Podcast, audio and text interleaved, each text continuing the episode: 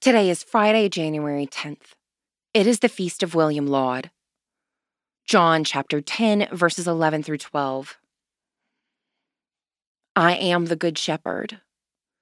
The Good Shepherd lays down his life for the sheep.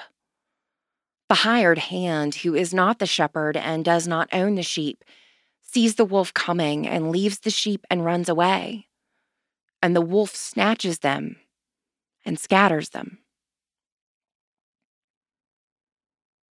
A state trooper raised me. As an adult, I served several years as a sheriff's deputy. Law enforcement officers often refer to themselves as sheepdogs, protectors of their flock. We learned to see the threats in every situation, everywhere. All of us should take prudent measures for our physical security, but we must be especially mindful of the ways we become consumed with physical needs and safety and forget to safeguard our spirits.